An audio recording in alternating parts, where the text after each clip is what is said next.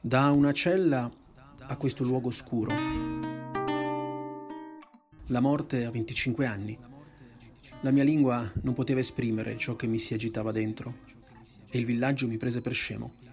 Eppure, all'inizio, c'era una visione chiara, un proposito alto e pressante nella mia anima, che mi spinse a cercare di imparare a memoria l'enciclopedia britannica. Questa è la poesia di Edgar Lee Masters, da cui Fabrizio De André trasse un matto. Dietro ogni scemo c'è un villaggio, ovvero la storia di Frank Drummer, come recita il titolo dell'originale. Sono diversi gli aggettivi che il popolo attribuisce al matto di De André, brano forse più immediato dell'intero album. Emarginato, additato, escluso sono le parole che fanno eco alla vita del protagonista, tanto da non lasciargli nemmeno la libertà del sogno. Gli altri sognano se stessi e tu sogni di loro.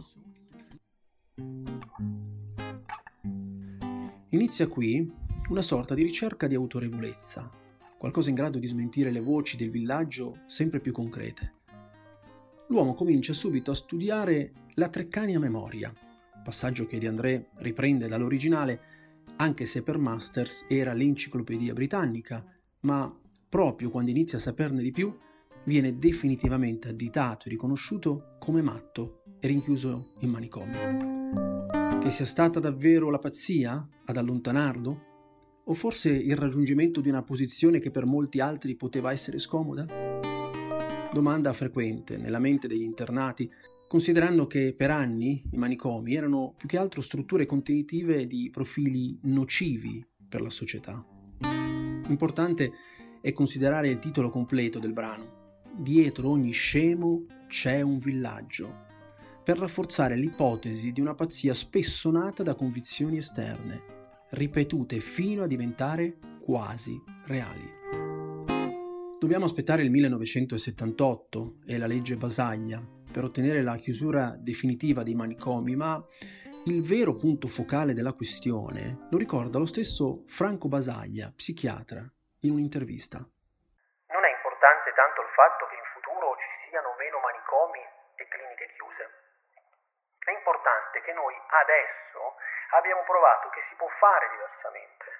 Ora sappiamo che c'è un altro modo di affrontare la questione, anche senza la costrizione. Le ultime strofe della canzone sono libera interpretazione della coppia di André Bentivoglio.